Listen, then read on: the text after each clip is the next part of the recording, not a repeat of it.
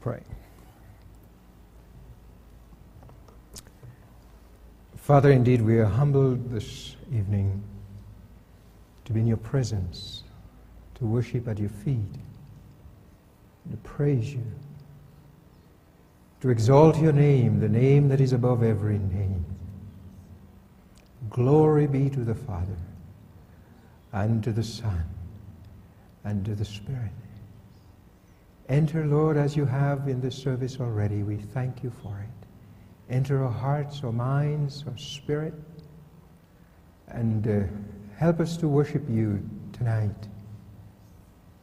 Help us to hear your word in ways, Lord, that will help us to draw close to you. We pray for the needs of, of our campus community tonight. We pray that you minister to every heart, every everyone, those that are sick.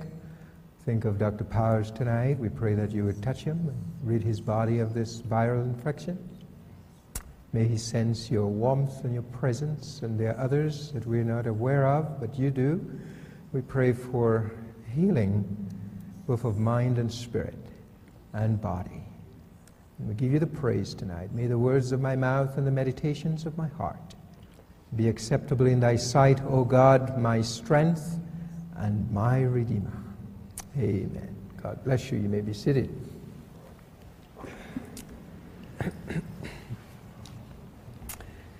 If you would, would you turn with me tonight to the book of Deuteronomy, chapter 32,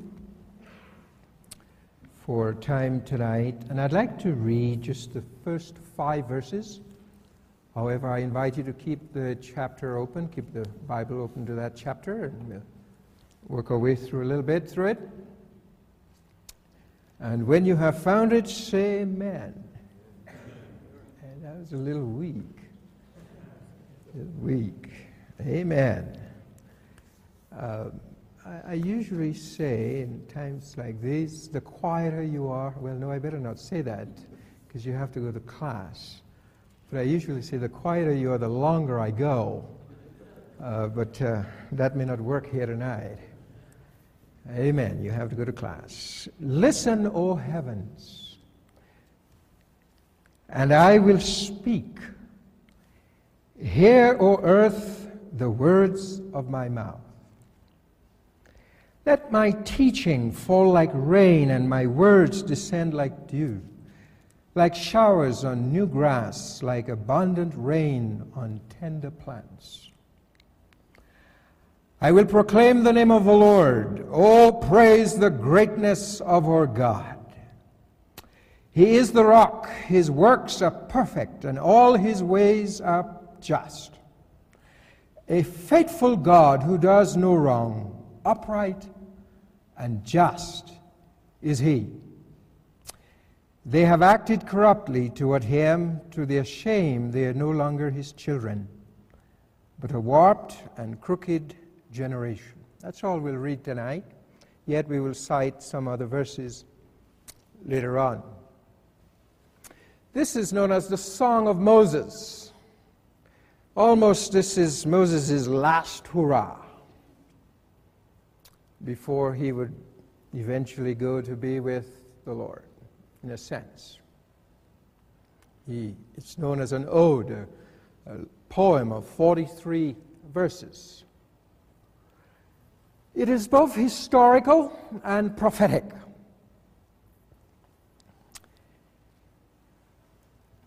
He, uh, it is important what he's going to say, very important. In fact, he summons heaven and earth, though he's not speaking to heaven, neither is he speaking to the whole earth. He's speaking particularly, specifically, to the nation of Israel. But he wants witnesses, and he could go to no further witness than heaven. And then the whole universe, the whole earth. And then to highlight the importance of what he says, he, he points out that. Uh, what he's about to say is so important that he desired that the words would trickle down like rain and dew upon grass and herb. And the point of comparison lies in the refreshing, fertilizing, enlivening power of dew and rain over plants. Speaking to people that would eventually live in Palestine, somewhat of a dry, arid place, refreshing water and rain is always welcome. And so, the kind of receptivity he, he, he, anticipates that the plants will have, and the, and the herbs will have, and the grass will have, he's seeking the same kind of receptivity for what he has to say. And may I say tonight that I'd like to believe that I'd get the same kind of receptivity tonight.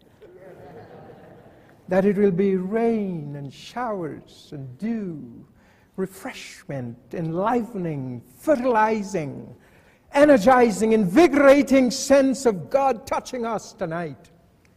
So we can hear what this song, at least some aspects of this song, has to say to us tonight. This is a powerful song. As we said, it, bore, it carries both history and prophecy. History, it looks back at what God's, how God has dealt with the people right up to the time of Moses, as well as cast a prophetic shadow over the entire history of Israel, of the nation, even up to our time. I believe it includes the times in which we live. That's how powerful and important the song. This message is entitled tonight, A Heart of Fire. A Heart of Fire.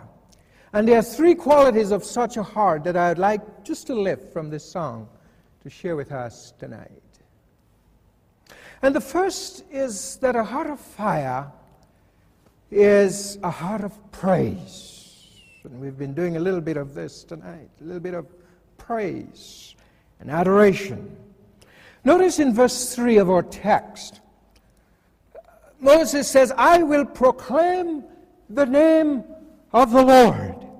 I will proclaim the name of the Lord. or praise the greatness of our God. This is intentional praise to God. It is not petition. He's not calling on God for anything. He's not crying out to God for help. This is not the moment for, for this in the song, in the opening refrains of the song. He recognizes the glory and the majesty of who God is. And it is not only Moses who is praising God. In fact, he says in verse uh, 3, Oh, praise the greatness of our God. He is calling all of humanity, all of the nation of Israel assembled before him to lift their voices in an echo and a crescendo of praise to God.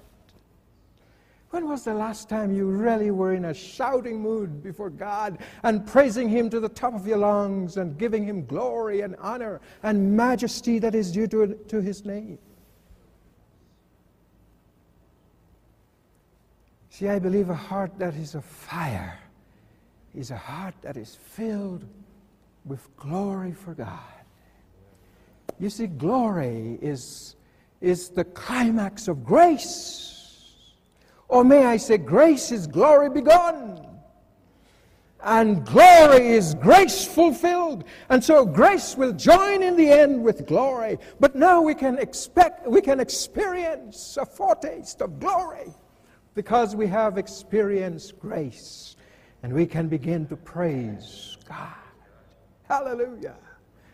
Well, in this, uh, in this song of Moses, this ode of Moses, First of all, we proclaim the name of the Lord. We praise his greatness for who he is tonight. For who he is. Notice verse 4. He is the rock. You see that? He's a rock. Stability, impregnability, unchangeable, solid when you think of a rock, think of something solid, stable, firm, rooted, unchangeable.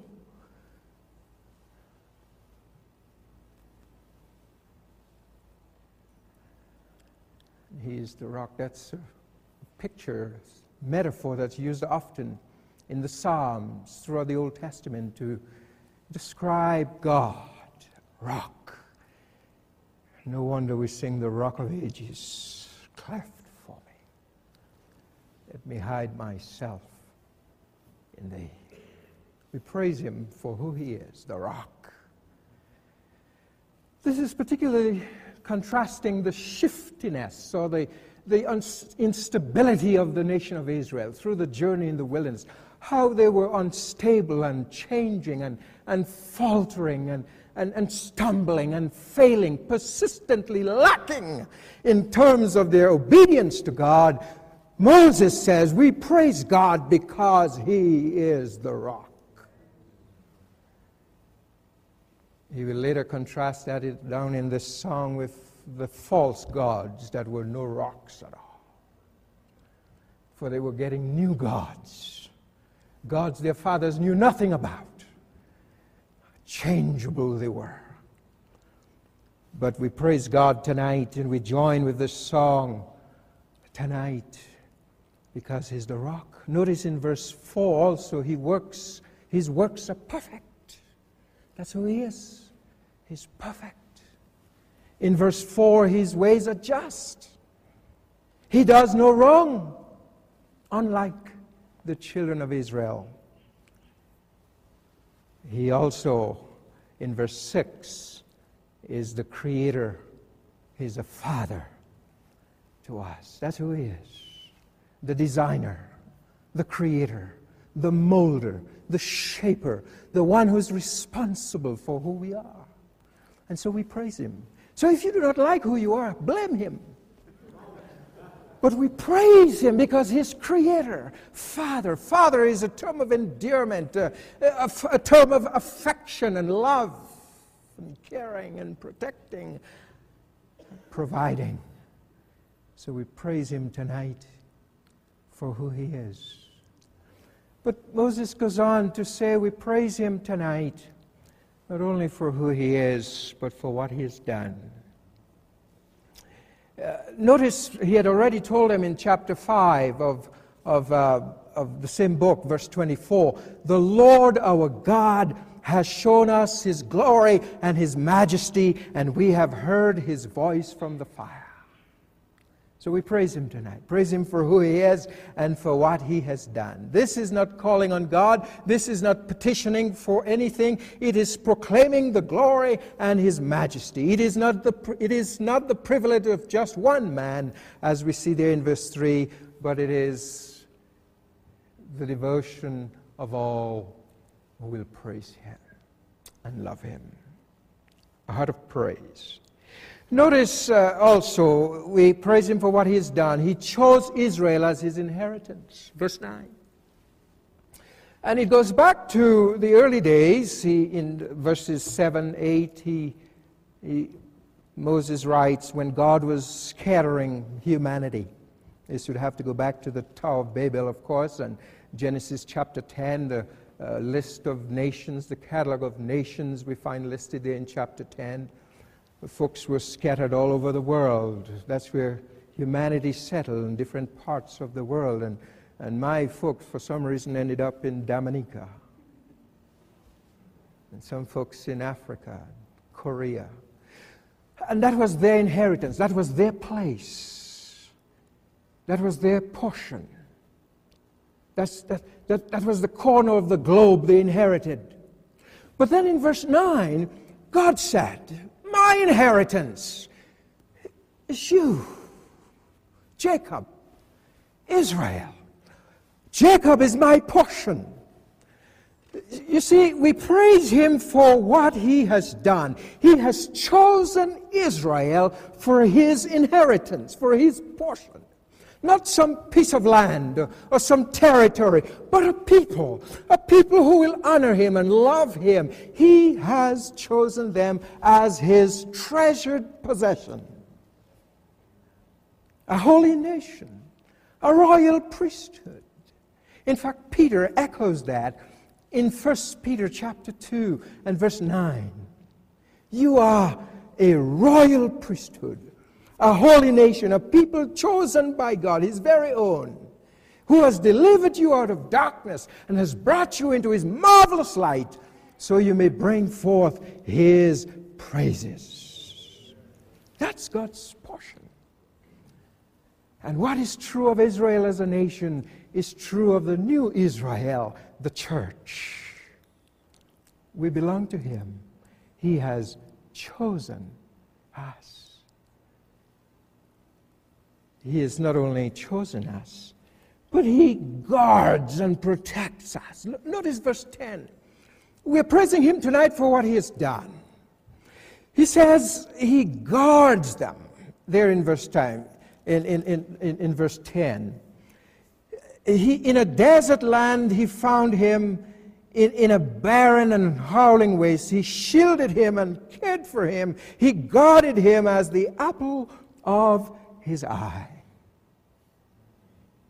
He guarded, watched over this nation, delivered them out of Egypt, brought them through the perils of the wilderness, defeated the enemies before them, and watched them as the apple of his eye. So we praise him for that. But there is something else in verse uh, 11. And I was, I was just taken up by this. Verse 11 just touched my soul. He says, like an eagle that stirs up its nest and hovers over its young, that spreads its wings to catch them and carries them on its pinions. We praise him because he stimulated and awakened their dormant potential. He stirred the nest. He moved them out of their security and their comfort. And, and he taught them to fly so they become more, more independent, more developed, more formed into his glorious uh, image and likeness for them. And the picture here is, a, is an eagle that, that that pushes out the, the eaglets, the little eagles, out of their nest, and they're tumbling and falling. And then the eagle comes down and swoops underneath and catches them on his big, broad wings. And the bone that, that forms this connecting bone is called the pinion. I had to look that up. The pinion and it rests on it and he takes them back to the nest and he flings them out again and gets them out of the nest. But in the process of doing this, they learn to fly and so they can soar with him. So he stirs them out. And Moses is saying, We praise God for what he's done. It is the God who gets us out of our comfort zone, who stirs the nest and pushes us and challenges us so that we can develop the potential for what we have been created. And you're here tonight because God, somewhere along the line, pushed you out of that nest. He got you out of your church, wherever it was, in your comfort zone. And, and he's, go, he's working with you so that you will reach the kind of potential that you never would have reached otherwise.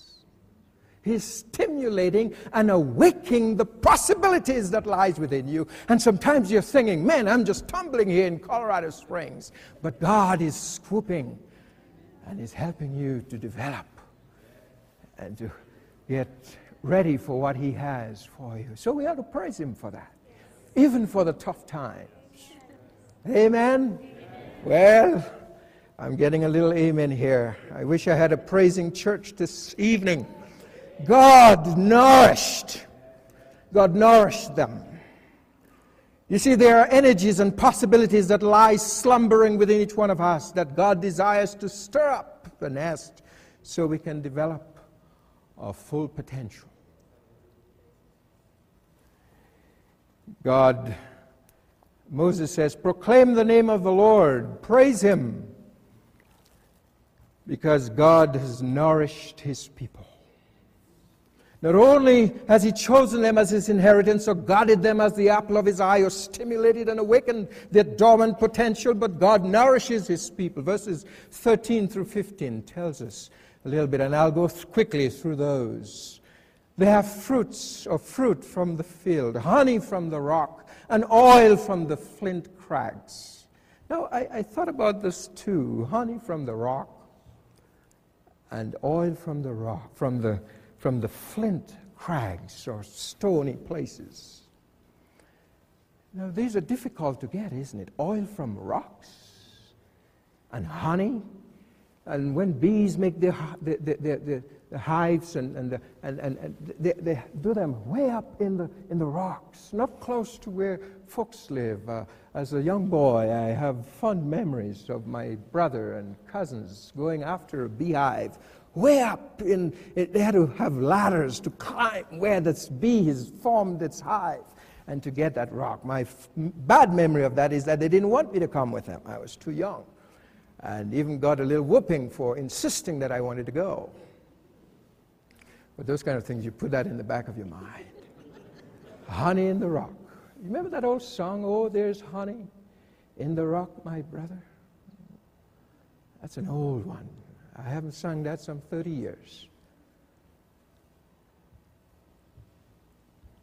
But only God can provide that kind of difficult substance. Oil from flintstones and honey in rocks that are way up there. Only God can do this. He nourishes the soul, even in the hard places of life. And we praise Him for that curds from the herds and milk from the goats. Woo! Uh, uh, you're saying milk from goats? Well, some of us have had to drink goat milk. It's not bad after you acquire the taste. Meat from the, from the fatted rams of Bashan. The picture here is plenty. It's a theology of plenty. It's the abundance of God providing the finest grain of wheat and the foaming blood of the grapes. And I like that one for a Nazarene audience. The foaming redness of grapes. And he's not talking of grape juice. I'll let your imagination go wild. God has been good to us. We have reason to praise Him tonight. He who is and who is for us. And, and we praise Him for what He has done. He cares for us. He goes beyond just the physical and the material. He takes care of all of our needs tonight.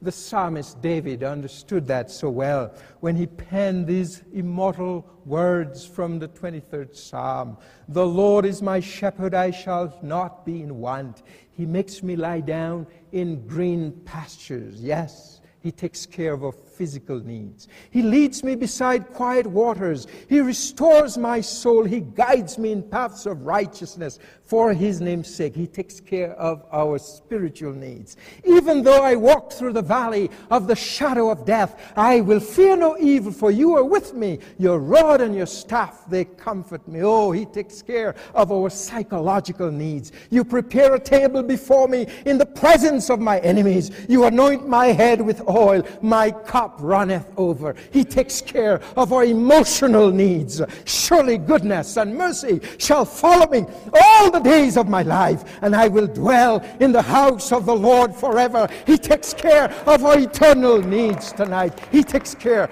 of all of our needs. You see, a heart of fire is a heart of praise. The most important need we have tonight is the spiritual. And in just a couple of weeks, we will celebrate the triumphant resurrection of our Lord Jesus Christ. This is the triumph of God and of His Christ for the salvation of all of humanity. Oh, my friends, tonight, not only does a heart of praise or a heart of fire is a heart of praise, but it is also a heart of passion. And, and as, I, as I read the rest of this song from verses 16 through 42, and, and I do not have time tonight to, to unpack all of this for you, but let me just summarize it in just a few words for us tonight. There is a sense of the passion of God that is embedded in these verses of the song against the perversity and against the idolatry and against the sin of a people uh, that he had so wonderfully loved and cared for and nurtured, and he was so faithful to them. And yet they have turned their backs on him, and there, sense, there seems to be a sense of, of jealousy and passion and rage and wrath after all of those. And Moses seems to indicate in that song that if only the children of Israel would have the same kind of passion that God has exuded against sin, if they would have that kind of passion in their hearts towards God, what a difference it would make for the rest of their history. And so a heart of fire is a heart of, is a heart of passion. You see, it takes fire to fight fire. It takes passion to fight another passion tonight. And so you and I, in, in these verses, let me just share just a few of them with you. There is fire in the eyes of God in this, in the song of Moses. God does not sit quietly by as the nation passes from affluence and influence to apostasy and paralysis. They have persistently rejected God, have adopted other gods, and have angered God to the point where God has rejected them. And as you read verse 20, 21 and 22, in, in, in, in this passage here tonight. Let me, let me just share a little bit of this, which borders or brings us to the prophetic. They made me jealous by what is no God and angered me with their worthless idols. I will make them envious by those who are not a people. I will make them angry by a nation that has no understanding. And if you turn to Romans chapter 10 and verse 19, Paul picks this up from the Song of Moses. And, and, Paul says in verse 19 of chapter 10 of Romans, again I ask, did Israel not understand? First, Moses says, I will make you envious by those who are not a nation. I will make you angry by a nation that has no understanding. God, in a sense, has rejected Israel and he has brought in the Gentiles. And this is where we are today. The, it is the Gentile age right now towards God. And in so doing, because God now has turned to the Gentiles and rejected the nation of Israel, He will make them jealous, make them envious, and in turn they will turn back to God. Moses saw that hundreds of years before it happened. This song depicts the history, all of the history of the nation of Israel. The fierce judgment of God upon them depicted throughout the history. But verse 22 is, is one of those earth shaking verses of the song, which will, will, will, will, will bring us even to the end of the ages, to the consummation of all things. For fire has been kindled at my wrath, one that burns to the realm of death below. It will devour the very earth and its harvest and set afire the very foundations of mountains. Do you see passion in his eyes, fire in his soul, in his eyes against the sin? And yet, it is that kind of passion and fire you and I must have, but it is redirected towards loving him and answering his call of our lives. Let me move on quickly. There is um,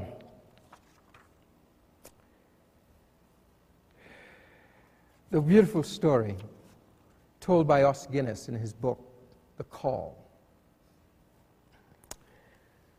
of a 17th century philosopher, physicist, a genius, a mathematical genius it is, namely Blaise Pascal. And in his little book, Os Guinness says of Blaise Pascal,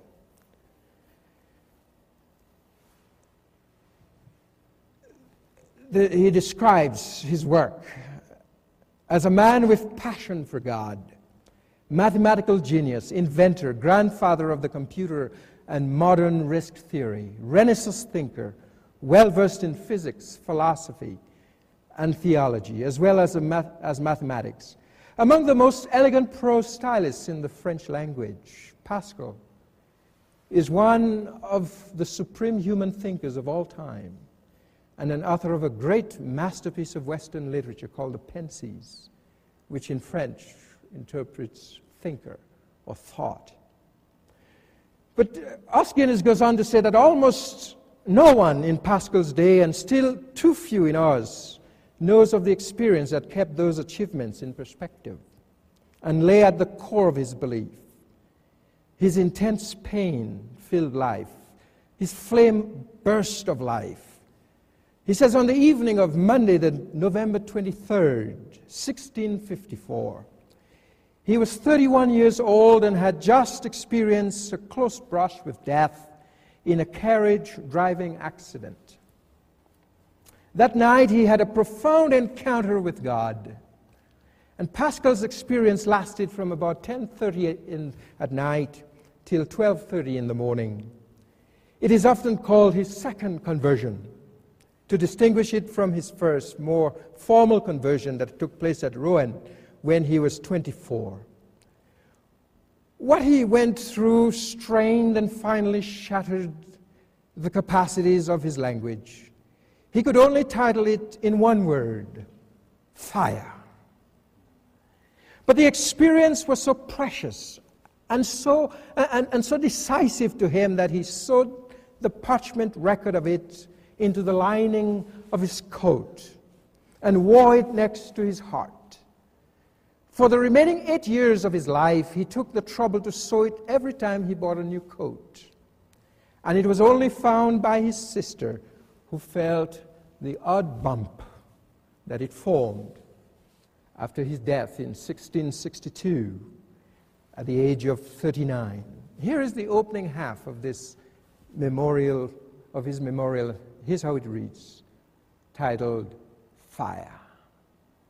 God of Abraham, God of Isaac, God of Jacob, not of philosophers and scholars, certainty, certainty, heartfelt joy, peace, God of Jesus Christ, God of Jesus Christ, my God, your God, the world forgotten and everything except God. He can only be found by the ways taught in the Gospels. Greatness of human soul. O righteous Father, the world had not known thee, but I have known thee. Joy, joy, joy, tears of joy. You see, most of us cannot begin to understand Pascal's mathematical accomplishments. And we would not wish to experience the pain and the suffering of his short life.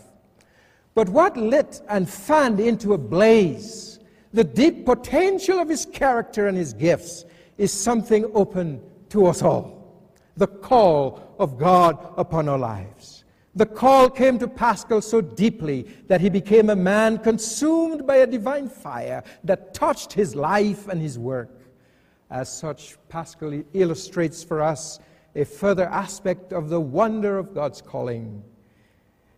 It is the key to igniting the passion for the deepest growth and heroism in our lives. What a man of passion. We can say the same thing about Moses uh, the burning bush experience, consumed and burned by this, by this fire of God, yet not totally consumed. Hallelujah. So, a heart that is filled with praise, a heart that is filled with passion, and then finally, a heart that is purified. A heart of fire is a heart that is purified. And you'll find that in the final verse of this song, verse 43 of this beautiful, beautiful song. Rejoice, O nations. Rejoice, O nations, with his people. Moses is calling the Gentile nations to rejoice with Israel because God again will turn back to them. For he will avenge the blood of his servants, he will take vengeance on his enemies and make atonement for the land and for his people. He will expiate the land, he will atone for it. He will sanctify it. He will cleanse it. He will make it pure again and again and again. So, a heart of fire is not only a heart of praise and a heart of passion, but it is a heart that is purified, a heart that has experienced the atoning work and the expiating work of the Lord Himself. Oh, that God would give us such a heart tonight. You can have all three. You see, to have the first two becomes trite. To praise God without a clean heart and a pure heart, without a, a, a heart that loves Him, is empty. To have passion without a cleansed heart is dangerous. It will be uncontrolled. It may border on fanaticism and legalism. But to have a pure heart that will enable you to praise God and proclaim the majesty and the glory and the, and, and the power of God, and to have a passion that is directed towards Him, is what Moses was trying to let the children of Israel know. He is passionate against sin, but jealous for you. You can return the favor with a burning heart by allowing Him to purify your heart so it becomes His altar. Hallelujah. A heart of fire is a heart of praise, it's a heart of passion, and it is a purified heart. Let's pray. Father, we thank you and we give you this moment. Do with us what you want. Do with us what you want tonight. Some have grown cold and they need stirring up. God, help us to see you tonight. And we praise you tonight. In Jesus' name. You may wish to respond tonight if God has so moved your heart. Going to ask our chaplain, Brother if I'd Like, to come. If you need stirring, if you need purifying, if you've lost the passion for Him, let Him do something special.